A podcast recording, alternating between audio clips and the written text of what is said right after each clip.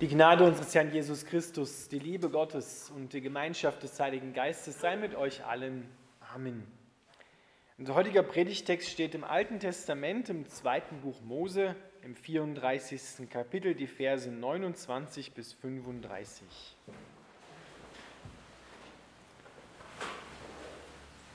Dann stieg Mose mit den beiden steinernen Tafeln in der Hand vom Berg herab.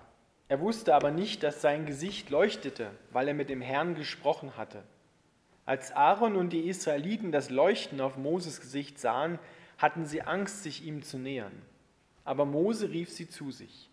Da kamen Aaron und die führenden Männer der Gemeinschaft zu ihm, und Mose redete zu ihnen. Danach kamen auch die Israeliten zu Mose, und er teilte ihnen alle Anweisungen mit, die der Herr ihm auf dem Sinai gegeben hatte. Nachdem Mose ihnen alles mitgeteilt hatte, verhüllte er sein Gesicht mit einem Tuch. Doch jedes Mal, wenn er das Heiligtum betrat, um mit dem Herrn zu reden, nahm er das Tuch von seinem Gesicht, bis er wieder herauskam. Dann teilte er den Israeliten mit, was der Herr ihm befohlen hatte. Und sie sahen wieder das Leuchten auf seinem Gesicht. Danach verhüllte er sein Gesicht wieder mit dem Tuch, bis er erneut hineinging, um mit dem Herrn zu sprechen. Lieber Vater im Himmel, wir bitten dich, dass deine Herrlichkeit von unserem Angesicht, von unserem Leben wieder strahlt, hinein in diese Welt, hinein in unsere Beziehungen. Amen.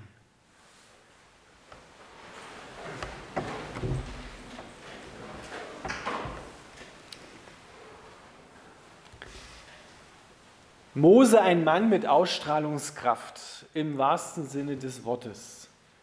Eine sehr markante, aber ungewöhnliche Geschichte. Aber eine Geschichte, die sich quer durch die Bibel hindurchzieht bis hinein ins Neue Testament. Die Herrlichkeit Gottes auf dem Angesicht von Mose und die Herrlichkeit Gottes auch auf deinem Angesicht, auf unserem Angesicht. Woher kam dieses Leuchten? Was Mose auf seinem Angesicht hatte. Er hat mit dem Herrn gesprochen auf dem Berg Sinai und ist der Herrlichkeit Gottes begegnet. Nun wollen wir uns genauer anschauen, was ist die Herrlichkeit Gottes? Herrlichkeit Gottes im Alten Testament heißt auf Hebräisch Kavod. Und Kavod meint in erster Linie nicht so sehr gleich ein Leuchten, ein Licht, sondern meint eher ein Gewicht, eine Schwere, Autorität, Respekt. So heißt eines der wichtigsten Gebote im Alten Testament, die Mose ja mitgebracht hat auf den steinernen Tafeln. Du sollst Vater und Mutter ehren. Und da kommt dieses Wort auch drinne vor. Du sollst also Vater und Mutter ein Gewicht beilegen. Du sollst dieses Ehren deiner Eltern nicht auf die leichte Schulter nehmen, sondern sollst dem ein Gewicht beimessen. Es soll dir wichtig sein, dass du Vater und Mutter ehrst. Das meint diese Schwere. Schwere Gewicht, Respekt, Bedeutung, Autorität, aber auch Macht kommen darin zum Ausdruck. Kavot. So heißt zum Beispiel das schwerste Organ, das schwerste innere Organ im Menschen, die Leber Kavet von Kavot abgeleitet, schwere Gewicht. Dann ist es auch die Schönheit, der Glanz, die Glorie Gottes hier in diesem Fall und sein Schmuck. Und dann aber auch ein Leuchten, ein Licht. Herrlichkeit Gottes. Im Neuen Testament wird dann Johannes schreiben gleich im ersten Kapitel seines Evangeliums über Jesus Christus, der Mensch geworden ist, der Sohn, der Mensch geworden ist. Wir sahen seine Herrlichkeit, die Herrlichkeit des eingeborenen Sohnes Gottes. Herrlichkeit Gottes ist in Jesus Christus sein ganzes Wesen wie er geredet hat, wie er gelebt hat, wie er mitgelitten hat, wie er gestorben ist, wie er auferstanden ist. In seiner Nähe haben sich Menschen nicht nur wohlgefühlt, sondern sie sind aufgelebt, sind befreit worden. Sie haben neue Kraft empfangen. Das ist Herrlichkeit Gottes. Und da haben die Menschen im wahrsten Sinne des Wortes wieder angefangen zu strahlen. Wenn wir eine gute Erfahrung im Leben machen, wenn andere Menschen uns loben, etwas Ermutigendes, Aufbauendes sagen, dann fangen auch wir an zu strahlen. Das kann man bei Menschen so richtig sehen, den Unterschied vorher. Vielleicht waren sie vorher betrübt, besorgt und dann sagst du zu ihnen etwas Gutes, etwas Ermutigendes, etwas Tröstendes und dann kann man das richtig sehen, diese Strahlen, das Leuchten in den Augen von Menschen. Und genauso ist es bei Gott, noch viel stärker. Und es ist so stark, dass Mose vom Berg herabkam und durch die Gegenwart Gottes sein ganzes Angesicht, die Herrlichkeit Gottes widerspiegelte, so dass die Menschen sogar Angst bekamen.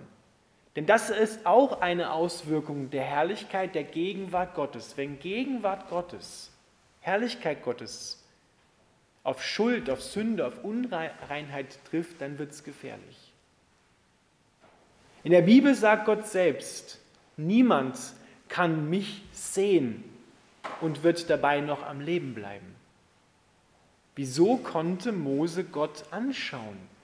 Wieso konnte Jesaja Gott anschauen? Wieso konnte Hagar im Alten Testament Gott schauen? Johannes in seinem Evangelium im 12. Kapitel bestätigt zum Beispiel, dass Jesaja in seiner Thronvision, seiner Berufungsvision, Jesaja 6, Jesus gesehen hat, obwohl er noch nicht Mensch geworden ist. Er hat den ewigen Sohn Gottes im Himmel gesehen. Weil Gott selbst hat gesagt, in ihm wohnt alle Fülle. Im Kolossebrief schreibt das Paulus. Er war vor Anbeginn der Welt und in ihm ist alles geschaffen worden, das Sichtbare und das Unsichtbare. Gott hat in seinem Sohn eine Möglichkeit gegeben, dass wir seine Herrlichkeit anschauen können und dabei am Leben bleiben. In Jesus können wir Gott schauen. Jesus selbst hat von sich gesagt, wenn ihr mich seht, dann seht ihr den Vater, denn ich und der Vater sind eins. So wie Jesus ist, so wie er denkt, so wie er fühlt, so wie er redet, so wie er Menschen begegnet ist, so ist der Vater. Und so sehen wir seine Herrlichkeit. Und dürfen diese Herrlichkeit widerspiegeln. Was Mose im Alten Testament und ein paar wenigen anderen vorbehalten gewesen ist, gilt im Neuen Testament für alle Menschen, die an Gott glauben. Da schreibt Paulus im 2. Korintherbrief 3, der Vers 18, wir alle aber spiegeln mit aufgedecktem Angesicht die Herrlichkeit des Herrn wider. Und wir werden verwandelt in sein Bild von einer Herrlichkeit zur anderen von dem Herrn, der der Geist ist. Mit aufgedecktem Angesicht können wir Gottes Herrlichkeit widerspiegeln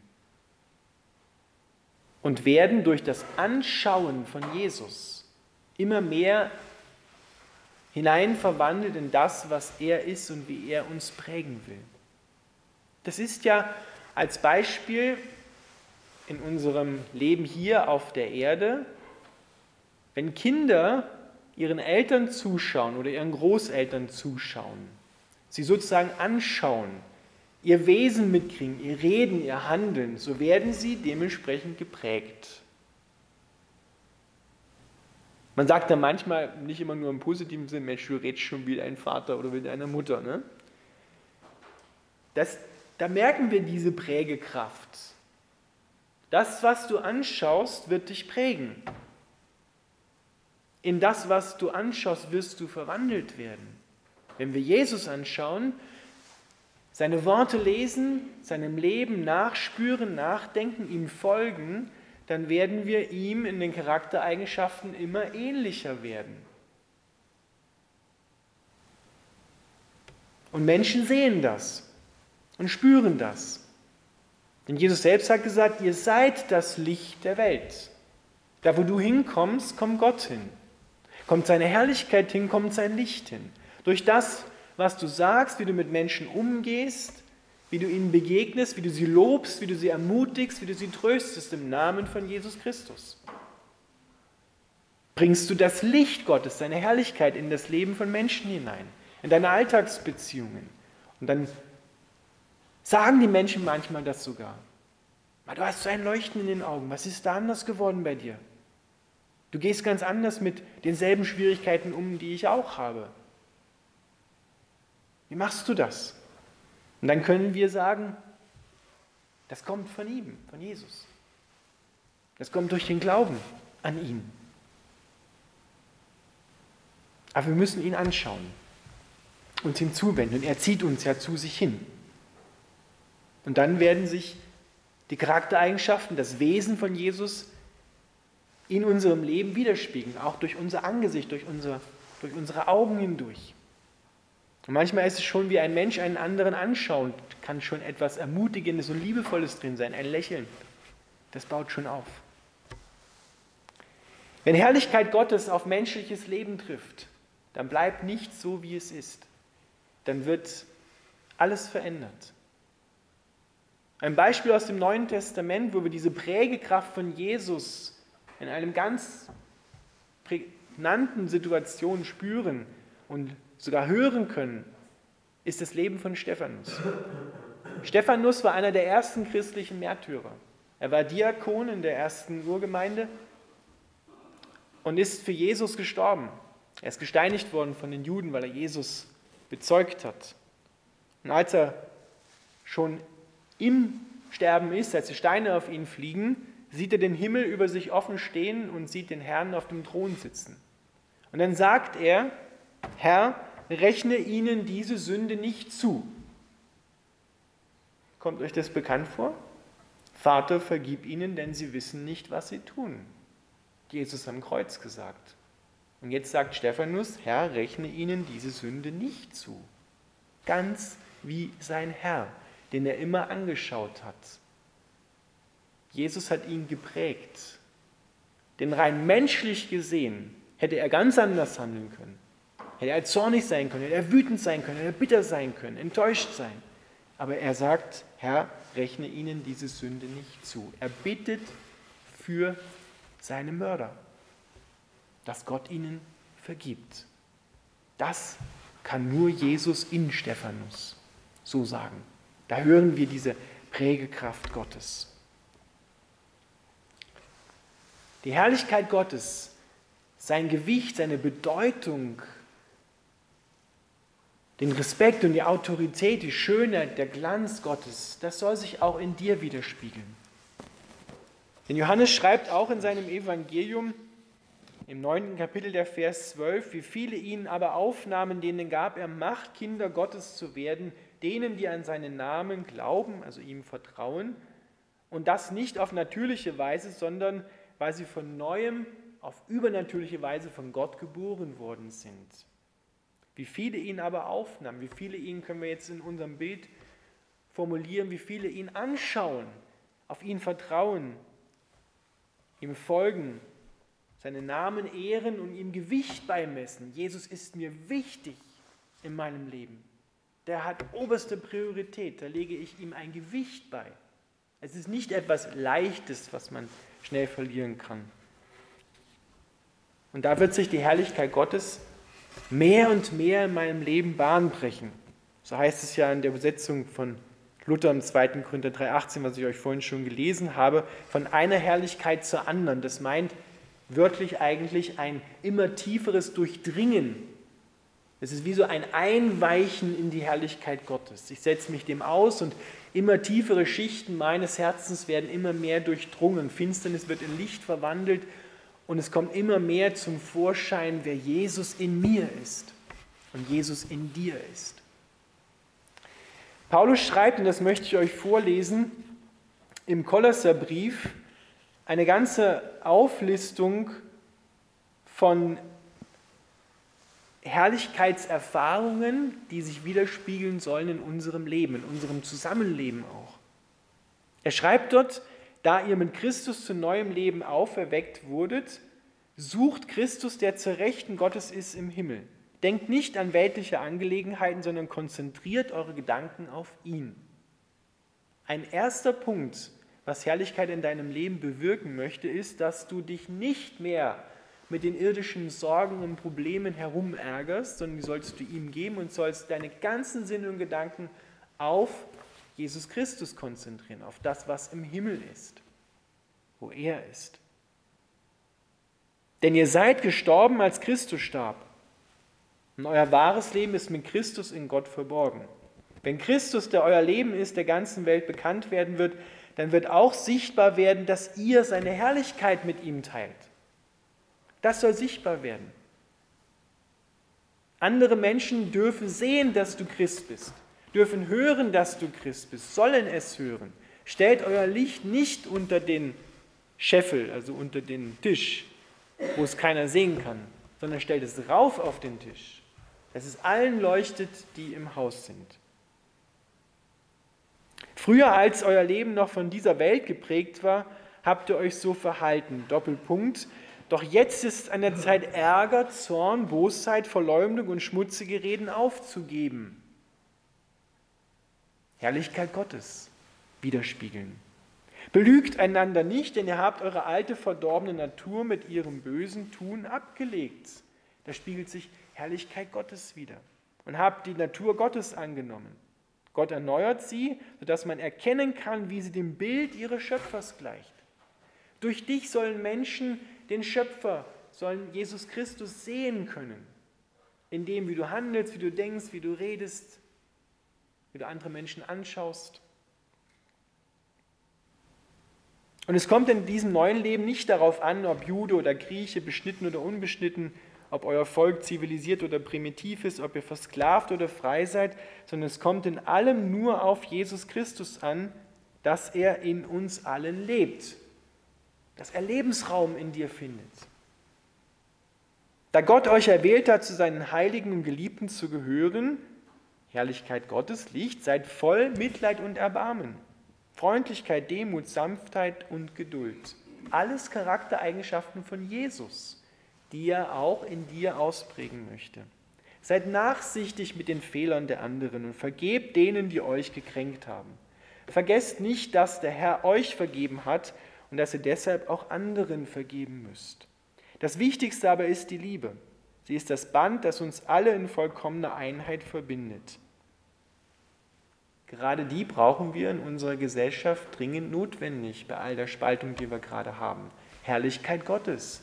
Darum müssen wir beten, dass die Herrlichkeit Gottes unsere ganze Gesellschaft wieder berührt, damit die Liebe und das Licht wieder zum Vorschein kommen und nicht Gräben und Spaltung und Finsternis.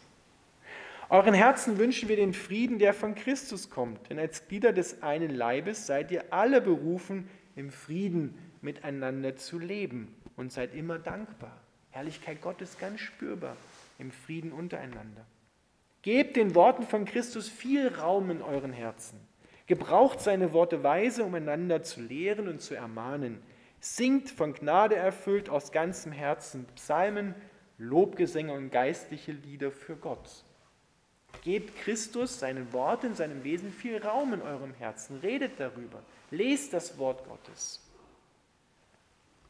Ihr Frauen ordnet euch euren Männern unter, wie es für Menschen angemessen ist, die dem Herrn gehören. Da denken wir bitte nicht an Sklavenhaltertum, ja?